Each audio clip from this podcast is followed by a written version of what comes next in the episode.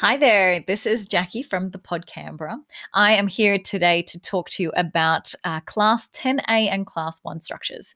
So, when you're ready or looking at building a granny flat, you want to find out what the builder or the granny flat company is uh, proposing to uh, class your structure as because there's different rules and regulations to what you need to comply with and also different comfortability regulations. Uh, so a class 10A structure is more like a garage and a shed. And a class 1A structure is really a full dwelling, a house fully gyprock, like so lined, insulated, energy efficient, uh, and it's a livable structure. A class 10 structure, you cannot live in it. You cannot rent it out. You cannot, you know, you can make it into a gym, yes, but you cannot actually have anyone sleeping in that dwelling. So you want to make sure that when you're talking to people, you know what a class 10A structure is in comparison to a 1A. Sometimes they'll talk about getting it classified as a studio.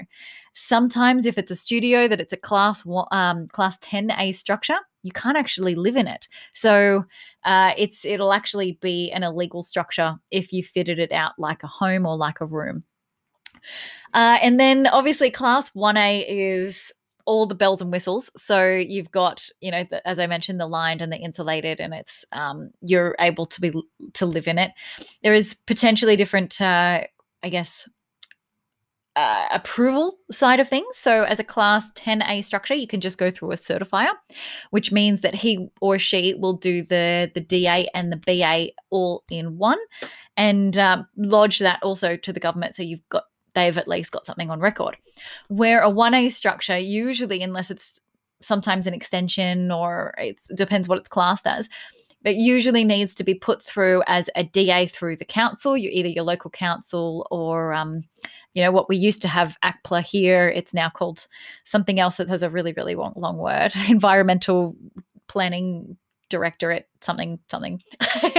Uh, and uh, so, and then you get the certifier to do the building approval like the ba so ultimately you want to make sure that where, wherever you're getting your information from is one correct make sure you double check it and also see what you're getting because you might be like, yes, I'm getting a granny flat, and yes, it might be cheap. It's fantastic. It's a class 10A structure. Okay, so you can't really live in it.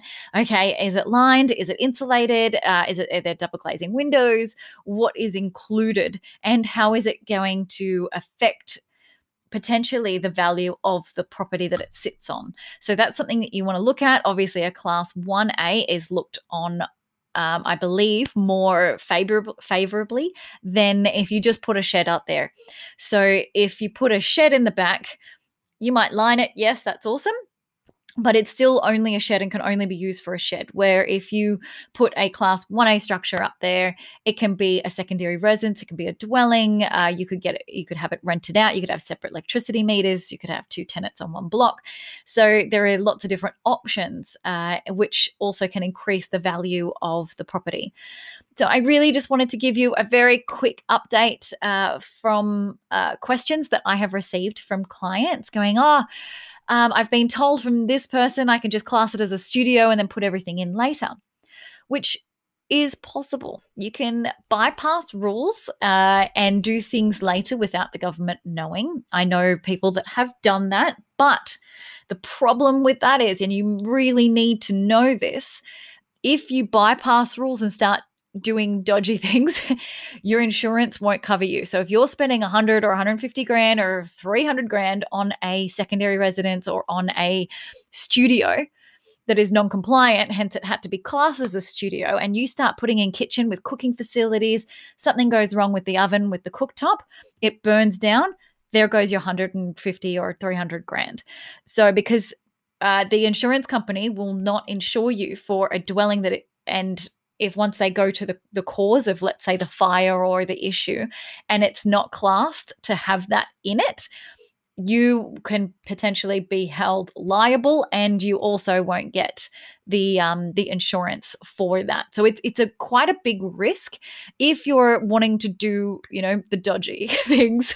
So uh yeah uh, we obviously don't don't encourage that. We don't want that. If you're going to do a class 10a structure And if you're going to put in a studio, it would be like an art studio or a gym or a garage or a shed, uh, like a workshop. It's not not something to to sleep in and not something that someone can dwell in. A class 1A is definitely a dwelling and then it can be approved as such and then also added to the property as such. Alrighty, well, that was just a quick update. Happy Friday, and I hope you all have a lovely weekend and rest of your day or week or whenever you're listening to this. And uh, all the best. I will chat to you soon. This is Jackie from the Pod Canberra.